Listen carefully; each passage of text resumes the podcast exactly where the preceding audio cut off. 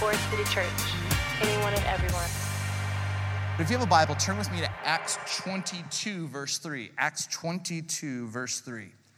And what I, what I love about this, and even just what we heard earlier from Bria, was the stories.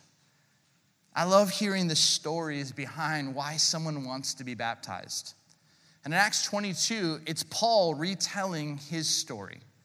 Why he, a persecutor, a blasphemer, a violent man, as he describes himself in 1 Timothy, a chief of all sinners, as he describes himself in 1 Timothy, how he woke up, how he became aware of the, re- the resurrection, aware of the reality, aware of this new life in Christ. He says this, verse 3, Paul said, I am a Jew born in Tarsus of Cilicia, but brought up in this city. I studied under Gamaliel and was thoroughly trained in the law of our ancestors. I was just as zealous for God as any of you are today. I persecuted the followers of this way. That's what the first church was known as the followers of the way. To their death, arresting both men and women and throwing them into prison, as the high priest and all the council can themselves testify. I even obtained letters from them to their associates in Damascus and went there to bring those people as prisoners to Jerusalem to be punished. Verse 6 About noon, as I came near Damascus, suddenly a bright light from heaven flashed around me. I fell to the ground and heard a voice say to me, Saul, Saul, why do you persecute me? Who are you, Lord? I asked. I am Jesus of Nazareth, whom you are persecuting, he replied. My companions saw the light, but they did not understand the voice of him who was speaking to me. What shall I do, Lord? I asked. Get up, the Lord said, and go into Damascus. There you will be told all that you have been assigned to do. My companions led me by the hand into Damascus because the brilliance of the light had blinded me. Verse 12 A man named Ananias came to see me. He was a devout observer of the law and highly respected by all the Jews living there. He stood beside me and said, Brother Saul, receive your sight. And at that very moment, I was able to see again. Then he said, The God of our ancestors has chosen you to know his will and to see the righteous one and to hear words from his mouth. You will be his witness to all people of what you have seen and heard. And now, he says, verse 16, what are you waiting for? Get up be baptized, have your sins washed away by calling on the name of the Lord. Now, what I love about this is behind every baptism isn't just the person who's getting baptized. Behind every baptism is also someone who actually went and told that person, who sat with that person, who held space with that person. In Reagan's case, prayed with that person, or told the story of why baptism was important or whether it was through AA and sitting with Marty or, or mother and son walking together, you always have another person. And my secret prayer for Forest City Church is that every one of you would be an everyday Ananias every one of you would have someone in your life that you actually got to usher in, that you went to see who once was blind but now is able to see the reality that they're no longer a dead person walking, but they actually are alive in Christ. And when you actually begin to recognize the responsibility as a disciple, as a follower of the way, as someone who is alive in Christ, you get to go share this. And I hear stories, whether in the marketplace, whether in schools, whether in neighborhoods, whether in the community, of you all actually beginning to share, invite, tell your story, go sit with people who are hurting, people who, in many ways, are here but not really here. And the beauty of grace and the beauty of shalom and peace that is found in God, the beauty of actual freedom, is it allows us to wake up to understand why we are actually here. But the question I, I love is is that Ananias looks at Paul and just says, What are you waiting for? Like, get up, be baptized, have your sins washed away by calling on the name of the Lord. Now, you have to understand this idea of get up is almost this picture of resurrection, like wake up. You're like a dead man walking, Paul. You're a dead man walking. Get up. Resurrection happened. It is changing you. And your first response to that is to be obedient to the reality of baptism. And I know some of you, some of you have been longtime followers of Jesus, but you're like, I'm no way entering into a hot tub. I don't understand why baptism is a big deal. I'll tell you why it's a big deal. It's a big deal because Jesus did it. And if Jesus did something, I want to do it. If Jesus prayed, I want to pray. If Jesus forgives, I want to forgive. If Jesus got baptized, I want to get baptized. If Jesus was generous, I want to be generous. If Jesus sacrificed, I want to sacrifice. It's hard to be a follower of the way of Jesus if you're like, I'm not doing it. Not going to do it. Wouldn't be prudent. Like some of you are like that though, right? Like I'm just not. And and back that up though. What's behind that? What's underneath that? Someone call that pride. And what's underneath the pride is often, well, some of us, some of us in the back of our mind are like, well, people know me as a believer, and they all assume I've already been baptized. So, in some ways, it's like, whoa, you just made this about you. It's not about you, it's actually about you waking up to say, I don't care what people know about me. What I want them to know about me is I actually need Jesus to be alive in my life, right? And we try, we try our best. And I'm not saying we're perfect at this, but we really try to make this a no judgment zone. I really want you to actually go, man, if you feel leading into this, man, there's something about the power and the beauty of getting up. And there's something in, in regards to baptism. And I, have never told anyone except a few people about this. But um, I, many of you know that Ananias in my life were two guys Dominic and Nathan. I didn't grow up in a Christian home, but I was in seventh grade. Dominic and Nathan, they, they loved sports. They were leaders. They were funny. There was something different about them. I wanted to be like them. They were amazing. And what made them so amazing is that Dominic and Nathan went by the name Dominate, and it was just cool. And I'll never forget in seventh grade, Dominic, he was a junior. After playing basketball with them, they came up to me as I was getting water from the water fountain, and he just looked at me and said, Hey, Carter, you want to learn how to dominate life?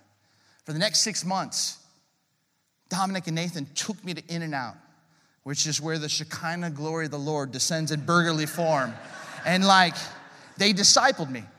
They discipled me. And with six months later, after that, I'm sitting in the back row because I would ride my bike to church. And I, I, just felt this pastor said, Who wants to be baptized? And I, I, I came forward. I, I didn't know. I didn't know what it meant. I just had six months with with Dominic and Nathan. And, and the truth is, on April 5th, 2008, standing in a hospital in Grand Rapids, Michigan, when a nurse handed me little Emerson, the nurse said, Here you go, dad. I didn't know what it meant to be a dad. And when I got married on March 6, 2004, and all of a sudden the pastor looks at us and says, I now pronounce you husband and wife. I didn't know what it meant to be a husband.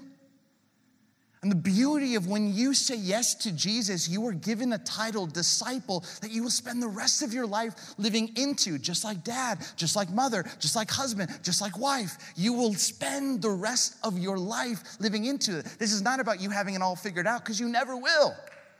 You never will. But for some of us, we're like, well, what does baptism literally mean? Why does it matter to enter into, a, into the water? I get Jesus did it. But here's what it means it's, it's literally Friday, Saturday, and Sunday. And, and what's amazing is, is you'll see this.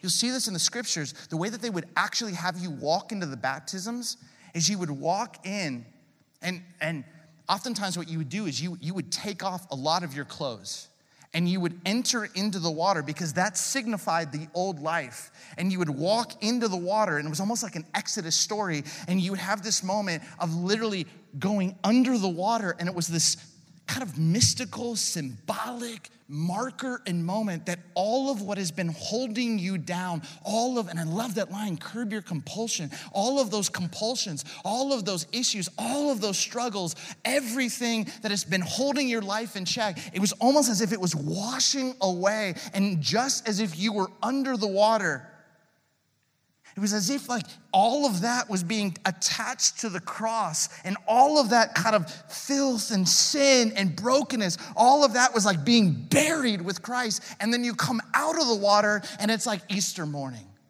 And just as if the tomb is empty, there's something now in you that is filling your life and it's grace and it's Jesus and it's the Holy Spirit. And then often what you would do is you would walk out and they would give you new clothes to put on. And that would be the clothes that you would walk it out in. And it's incredible. In Africa, I was once in, with a group of uh, churches out there. You know what they do? They would walk you out into the ocean, and the people would start swinging you. In the middle of the ocean, bad current, and they literally would just throw you into the water. And then you'd have to swim back. And they're like, that's for the Father. Second time, that's for the Son. And then and that's for the Holy Spirit. And I just remember hearing this. I was like, why do you do that? And they're like, because life is hard. And if you can't swim back to the people when it's hard, and if you can't fight through the currents of today when it's hard, you're gonna go back to the dead man walking. And I was like, that'll preach. but there's this picture, right? It's like Ananias is saying, What are you waiting for? Get up, be baptized, have your sins washed away. What I'll never understand is why do people want to live their life and just being held in check? A year ago, a year ago, and this is what I was saying that I haven't really told people about. I, I hiked the Camino. But before I hiked the Camino, we went to Nazaré. And if you're familiar with Nazaré, it's where 100 foot waves and big wave surfers surf. I love Nazaré. I love watching videos of it. I would never do it. They have something wrong in their brain, but I love watching it. And um, it was the beginning of the big wave season, starts in October, goes through March. So my, my buddy John and Tommy and me, we were like, dude, that'd be so awesome if there was like 100 foot waves, and we're just hoping for it. So we, we go in a day early, we drive there, and what do we see? It's completely flat. And I'm like, oh man, I came here like to see waves, and there was nothing. And, and while I had been flying over, I was reading through Acts, and I had read through Acts 22. And really, the Camino was the sense of like a fresh start for me. And there was this like this this thing that man I had just been holding on and carrying. And I, I just realized, man, as I was entering into second half of life, as I was entering into some sense of I just didn't want some of that stuff to hold my life in check. I just told Tommy and John, I just said, hey, I know I'm saved. I know I'm right with God. I just think I need a fresh start. And the fact that like Nazaré isn't breaking at 100 feet, um, was like, Tommy, do you want to, um, will you baptize me?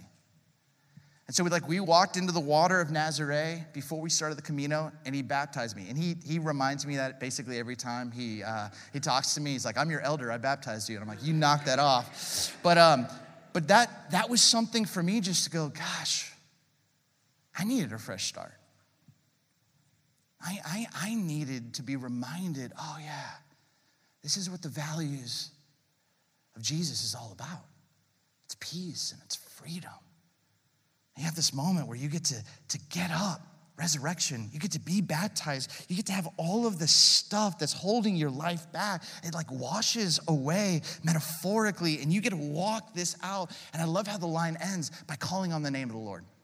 Not in your own strength, but in the reality of saying, I need help to do this.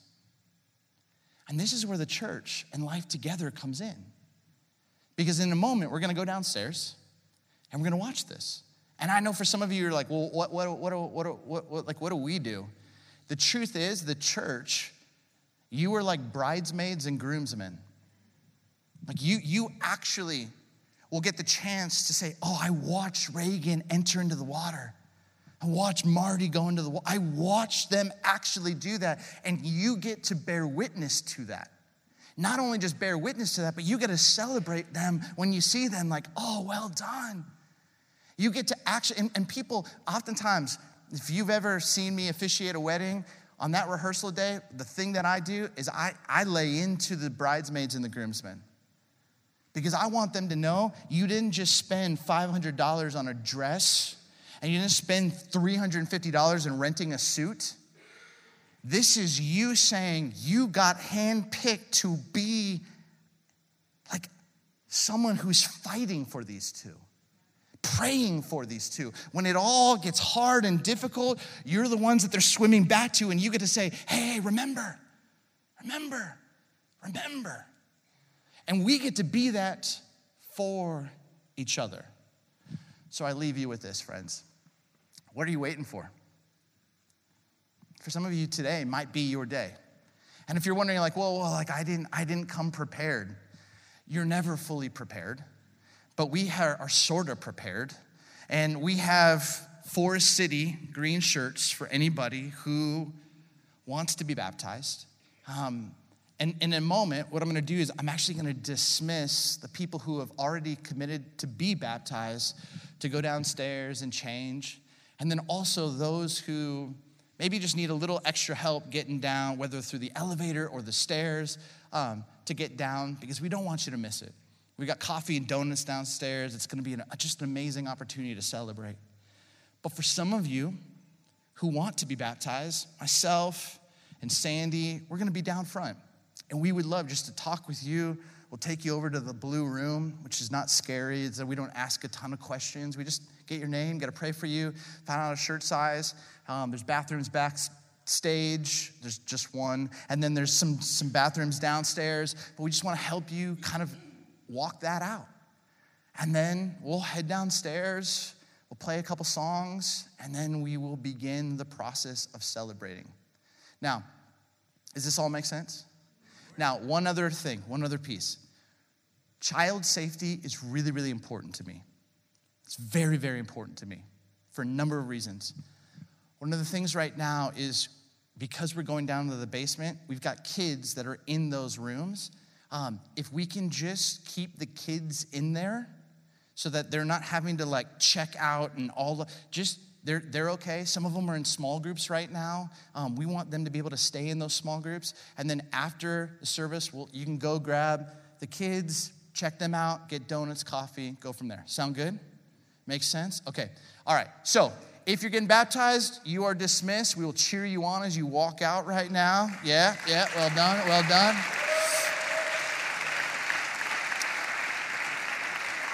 And if you, uh, if you need just a little bit of extra time um, to make your way downstairs, uh, feel free. You can, you can head down um, right now. Um, but for the rest of us, can we just stand to our feet? And I'd love just to give us a little bit of a blessing. If you're new, we'll have some friends down at Connect Point. Um, we're not gonna like rush to start, so you can, we'd love to introduce you to, uh, to us and what we're about. Um, but also, if you're someone who just goes, man, I've been waiting, and maybe today is my day, um, we would love just to tell you and talk to you about that. Um, Sandy and myself will be down there, and then we'll make our way down to the basement in a few moments, and we will get baptized. But would you put your hands out? And I'd love for you to receive this blessing. My brothers and sisters of Forest City Church, we get the privilege to do life together. As John Ortberg beautifully says, is the day that we start believing, the day eternity begins. And eternity is now. And we get to walk with eyes that see what God is up to in our world and what He longs for, and we get to participate in that.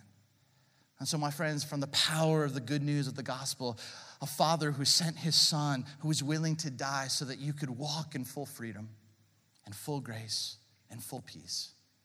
May today be the day that you remember the people who went before you, encouraged you, who were your Ananias, and may you be inspired to be somebody else's Ananias in the days and months ahead. Much love, everyone. Grace and peace. If you want to be baptized, come down front and we'll see you down in the basement.